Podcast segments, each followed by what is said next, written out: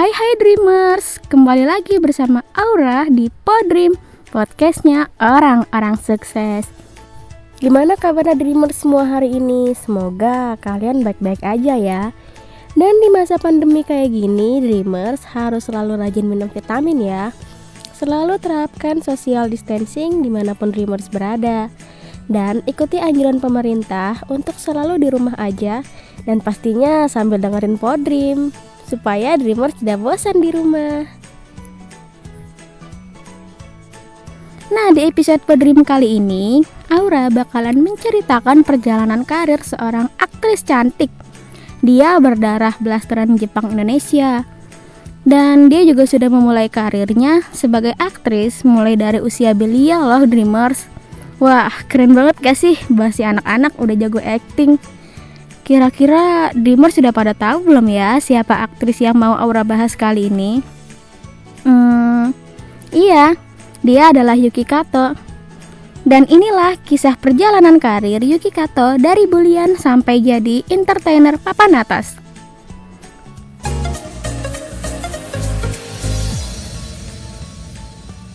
Memiliki darah blasteran Indonesia-Jepang, membuat Yuki Kato menjadi salah satu aktris yang banyak dieluk-elukan publik. Wajah cantik dan kemampuan akting yang memukau membuat karirnya di dunia hiburan merangkak dengan cepat. Sejumlah penghargaan pun berhasil diraih. Pundi-pundi rupiah pun memenuhi kantongnya. Kira-kira rahasia kesuksesannya apa ya, Dreamers? Hmm, simak podcast ini sampai habis ya. Yuki Anggraini Kato atau kerap dipanggil dengan Yuki Kato lahir di Malang 2 April tahun 1995. Yuki adalah putri pertama dari pasangan Takeshi Kato dan Dwi Nawati. Ayahnya Takeshi adalah seorang project manager di sebuah perusahaan besar di Jepang. Dan saat ini pun dia juga sedang berada di sana dan dia akan datang setiap tiga bulan sekali untuk mengunjungi putri-putrinya di Indonesia. Yuki sendiri memiliki dua adik perempuan bernama Reina Meisilia Kato dan Sakura Des Caesar Kato. Yuki juga tinggal bersama ibu dan adiknya di kota wisata Cibubur. Selama 15 tahun lebih menjalani karir sebagai bintang film dan sinetron, Yuki Kato menghibur masyarakat Indonesia lewat kemampuan dan kepiawaian aktingnya. Perjalanan karir Yuki Kato dimulai sejak masih duduk di bangku sekolah dasar. Sinetron stripping adalah pijakan awalnya menjadi seorang selebriti Indonesia. Sampai akhirnya Yuki dikenal sebagai karakter Lisa, seorang anak perempuan cantik dalam sinetron Monyet Cantik yang tayang pada tahun 2007 silam di SCTV. Yuki sendiri menegaskan bahwa semua karir itu berjalan dari sebuah mimpi yang sudah diinginkannya sejak kecil, tetapi dihantui dengan rasa ketidakpercayaan diri. Nah, saran dari Aura nih buat dreamer semua yang ingin memulai karir atau memiliki keinginan yang besar untuk mencapai sesuatu. Dreamers harus percaya pada diri kita sendiri karena percaya diri itu merupakan kunci awal dari kesuksesan kita di masa mendatang Waktu loh. terus berganti dan Yuki Kato masih terus mengeksplor lebih jauh bakat yang ada di dalam dirinya. Hingga akhirnya ia pun tertarik untuk menjadi pembawa acara atau presenter. Wanita bernama lengkap Yuki Anggraini Kato itu mengaku kalau ketika ia mengawali karirnya sebagai presenter, ia menjalaninya dengan ketidakpercayaan diri. Kemudian tawaran baru pun datang, Darah manis kelahiran Malang 2 April tahun 1995 itu ditawari untuk menjadi penyiar radio. Awalnya ia ragu apakah ia bisa menjadi seorang announcer yang bisa berbicara di depan orang banyak. Sementara wanita keturunan Jepang Indonesia itu masih mencari jati dirinya dan tidak berani untuk banyak bicara di depan publik. Karena rasa penasarannya, Yuki Kato pun mencoba menjadi penyiar radio dan hanya beberapa saat saja yang terpenting, ia sudah mendapatkan pembelajarannya. Yuki Kato pun terus mengasah kemampuannya di bidang seni, sehingga membuatnya tetap eksis menjadi seorang artis lebih dari 15 tahun ini. Selama lebih dari 15 tahun berkarir, Yuki pun mengaku mendapatkan pengalaman yang sungguh luar biasa, serta ilmu yang menjadi modal untuk dirinya berkarir di kemudian hari. Nama Yuki Kato sendiri mulai dikenal di dunia seni peran saat dirinya menjadi Jinny dalam sinetron Inikah Rasanya pada tahun 2003. Sosok Jin kecil dalam sinetron yang melambungkan nama Asmiranda dan Alisa Subandono tersebut diperankan oleh Yuki saat masih berusia 7 tahun. Yuki pun terlihat begitu menggemaskan dan terlihat sudah memiliki bakat akting di usia muda. Meski telah banyak terlihat dalam sinetron, Nama Yuki baru menarik minat publik saat dirinya membintangi sinetron Monyet Cantik sebagai Lisa pada tahun 2007. Aktris kelahiran 2 April tahun 1995 ini benar-benar melejit namanya saat memerankan tokoh Rahel dalam sinetron Heart Series. Aktingnya sebagai Rahel kecil yang tomboy membuat aktris bernama asli Yuki Anggraini Kata ini berhasil menarik hati para penontonnya loh. Bahkan di Heart Series 2 yang tayang tahun 2013, ia pun kembali dipercaya untuk menjadi Rahel. Selain kedua judul tersebut, sinetron Arti Sahabat yang diperankan bersama Stephen William juga turut melambungkan namanya. Disebut sebagai salah satu sinetron remaja tersukses kala itu. Chemistry yang dibangun oleh keduanya terbilang cukup kuat sehingga membuat penonton pun terbawa suasana dan setidaknya ada 21 judul sinetron yang sudah dibintangi oleh Yuki. Nah, kesuksesan Yuki di dunia sinetron membuatnya mendapatkan kepercayaan memainkan peran utama dalam film televisi. Berbagai judul FTV pun telah ia bintangi. Sebut saja Cinta Kadal di Kadalin, Aku Dewi bukan Dewo, dan Sepatuku Cintaku. Tidak hanya FTV, Yuki juga melebarkan karirnya ke dunia layar lebar melalui film basah. Perempuan bernama Yuki Anggraini Kato itu memulai debutnya pada tahun 2008. Sempat vakum sih ia di dunia layar lebar selama lima tahun. Pemain film Lima Kembar ini akhirnya kembali muncul pada tahun 2013 melalui film bertajuk Operation Wedding. Dan pada tahun 2014, Yuki pun kembali vakum tidak muncul dalam virtual layar lebar. Dan pada tahun 2014, Yuki pun kembali vakum dan tidak muncul pada film layar lebar. Namun pada tahun 2015, ia tampil dalam empat judul film sekaligus loh Dreamers paling baru. Yuki terlibat dalam film bertajuk Nikah Yuk. Nah, kalian udah pada nonton belum nih film barunya? Kikato sama Marcel Darwin yang judulnya Nikah Yuk. Uh, itu filmnya seru banget. Yang belum nonton nonton ya. Aku nggak mau spoiler loh di sini. Nah, lanjut ya.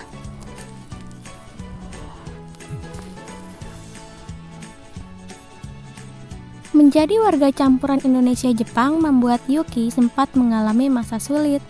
Warna rambut coklat terang dan nama yang terdengar asing menjadi bahan ejekan bagi teman-teman sekolahnya. Hal itu didapatkannya setelah pindah ke Jakarta pada tahun 2002. Meski sempat melawan, Yuki pun akhirnya memilih untuk tetap diam karena ia tahu bahwa perlawanannya tidak akan berarti. Pemain Fortune Cookies ini juga tidak jarang mendapat bulian di lokasi syuting. Entah apa salahnya, sampai ada yang membujuk para pemain untuk tidak adu akting dengannya. Hal ini tentu cukup mengganggu baginya Beruntung ia memiliki sang mama yang menjadi tempat curahan hati. Meski sulit dan menyakitkan, bulian yang diterimanya justru menjadi kekuatan tersendiri. Sempat mengikuti konseling semasa SMP, kini Yuki menjadi sosok yang masa bodoh dengan bulian orang-orang, termasuk para haters. Ia pun justru membalas bulian itu dengan meraih banyak penghargaan, Yuki tercatat menjadi Duta Pariwisata Insight of Indonesia pada tahun 2013.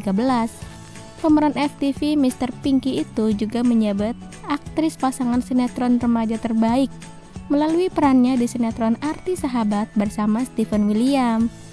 Yuki juga menjadi aktris utama ngetop SCTV Awards tahun 2011. Tiga piala dari Gentleman Awards juga berhasil digondolnya. Dua piala didapatnya sebagai aktris pemeran utama terfavorit tahun 2010 dan 2012.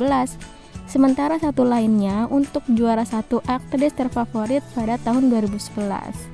Tidak hanya itu, akting Yuki di FTV yang memukau juga berhasil mengantarkannya mendapatkan dua penghargaan. Dua penghargaan didapatnya dari dalam negeri, yakni pemeran utama wanita FTV terbaik di Piala Vidya tahun 2014 dan pemeran utama wanita FTV terpuji di Festival Film Bandung tahun 2014. Selain itu, berkat perannya dalam sinetron Akankah Bunda Datang ke Pernikahanku, Yuki juga berhasil mendapat penghargaan dalam ajang Tokyo Drama Awards tahun 2015. Yuki mendapat penghargaan Special Awards for Design of Drama. Nah, buat para dreamers nih yang sering diejek atau dibully sama temen-temennya, jangan dengerin mereka, biarin aja. Masa bodoh aja kayak Yuki Kato. Kalau kita dibully, jangan membalas mereka dengan bulian balik atau marah-marah nggak jelas. Percuma nggak ada gunanya. Justru kita harus menjadikan bulian mereka sebagai batu pijakan untuk membuat diri kita menjadi lebih baik lagi dan membuktikan kepada mereka bahwa kita lebih baik dari mereka dengan prestasi-prestasi yang kita raih melalui hasil kerja keras kita sendiri. Gitu ya Dreamers, jangan dibales, oke? Okay?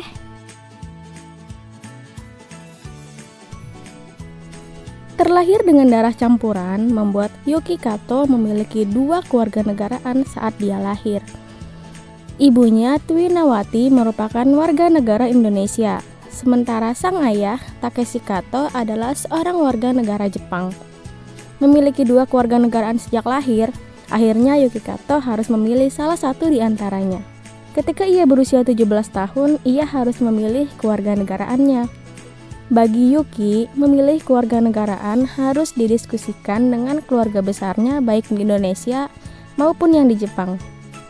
Ia juga berkonsultasi kepada ayah dan ibunya soal keluarga negaraan yang sebaiknya ia pilih dia udah sempat ke Jepang untuk sekolah di sana tapi kan biar bagaimanapun dia juga ada darah Jepangnya jadi dia pengen lah belajar bahasa Jepang. Kalau bahasa Indonesia ya Yuki udah fasih untuk bahasa Indonesia bahasa Jawa gitu. Tapi kok dari bapaknya nggak ada sama sekali makanya waktu itu ia ke Jepang untuk belajar bahasa dan budayanya. Dari sana akhirnya Yuki berpikir maunya ke mana? Dan sepertinya tetap di Indonesia dia pilih bahasa ibu, bahasa Indonesia. Ikut ibu, sayangilah ibumu, pasti rezekimu lancar. Untungnya, sang ayah mendukung keputusan Yuki, meskipun ia lebih memilih mengikuti keluarga negaraan ibunya. Yuki juga menuturkan bahwa nanti ayahnya juga akan tinggal di Indonesia. Ayah nggak masalah ya, karena saat pensiun nanti ayahnya juga mau tinggal di Indonesia karena sekarang ayahnya belum bisa. Dia masih kerja di sana. Kalau dia pindah keluarga negaraan, nanti gajinya kan berkurang setengah, makanya belum bisa. Jadi rupanya dibandingkan dengan Jepang, Yuki lebih memilih untuk menyandang status sebagai warga negara Indonesia. Terjun di dunia hiburan sejak masih duduk di bangku sekolah dasar, membuat pundi-pundi rupiah tidak terhenti mengalir ke kantong Yuki. Apalagi semakin dewasa, karir Yuki juga semakin cemerlang. Berbagai pekerjaan pun tercatat telah dilakoni oleh pemain film cabe-cabean ini. Sejak muncul pertama kali saat masih duduk di bangku sekolah dasar, karir Yuki di dunia seni tidak pernah terhenti sampai sekarang. Tercatat, Yuki sudah membintangi sinetron lebih dari 21 judul sinetron Beberapa di antaranya bahkan dibuat dalam dua seri lo Dreamers. Sebagian besar merupakan sinetron stripping. Selain sinetron, Yuki juga terlibat dalam beberapa film televisi. Tercatat tidak kurang dari 12 judul sudah ia bintangi. Film layar lebar pun turut ia mainkan. Sepanjang karirnya, sudah ada 9 film yang dibintanginya. Beberapa di antaranya mempercayakan Yuki sebagai pemeran utama. Selain dalam dunia seni peran, wajah cantik Yuki ternyata juga menarik banyak perusahaan untuk menggunakan jasanya sebagai bintang iklan loh Dreamers. Wih keren banget, udah jadi aktris, jadi bintang iklan juga lagi. Tercatat berbagai produk telah menggunakan jasanya mulai dari makanan ringan, busana, hingga produk kecantikan. Wajar saja jika wajahnya begitu sering muncul di pertelevisian Indonesia. Nah, buat dreamers, gimana nih kisah perjalanan seorang Yuki Kato yang menjalani karirnya dari umur yang masih sangat muda sampai sekarang? Keren banget ya dreamers, baru berusia 7 tahun udah bisa berakting dan kira-kira buat dreamers di rumah sudah bisa apa nih di umur 7 tahun? Pasti kebanyakan dari kalian masih senang main kan? Nah, kisah perjalanan karir Yuki Kato ini bisa kita jadikan motivasi loh buat dreamers semua banyak sekali pelajaran yang bisa kita ambil dari pembahasan podcast kita kali ini. Yang pertama, jangan memandang usia jika kalian ingin sukses. Sukses tidak memandang usia, asalkan kita ingin terus maju mewujudkan mimpi kita. Kita pasti bisa mencapainya.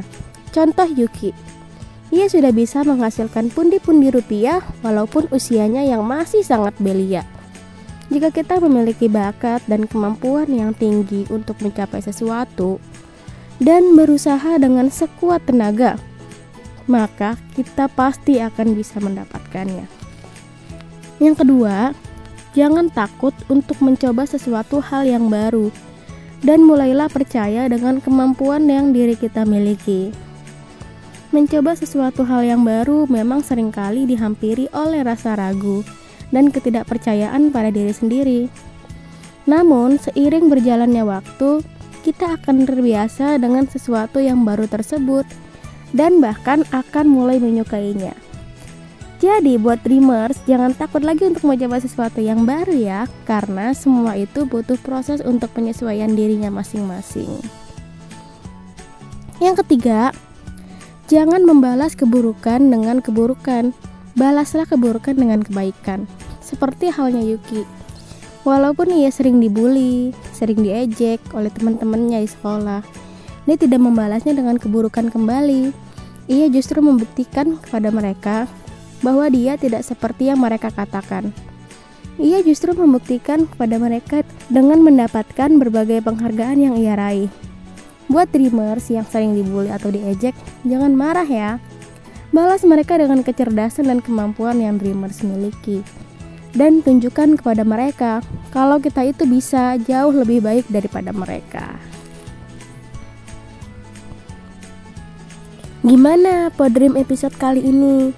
Kalian nyimak sampai habis kan?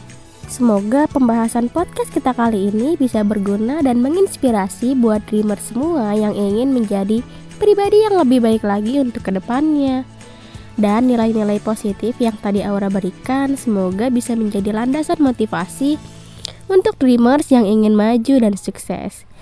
Dan jangan lupa juga untuk selalu mendengarkan podcast kita setiap hari Kamis sebulan dua kali, yaitu minggu kedua dan minggu keempat. Yang pastinya di setiap episodenya, kita akan selalu memberikan pembahasan yang menarik seputar perjalanan hidup seseorang hingga menjadi sukses dan memotivasi bagi dreamer semua. Aura pamit undur diri dan selalu dengarkan Podream, podcastnya orang-orang sukses. Bye-bye!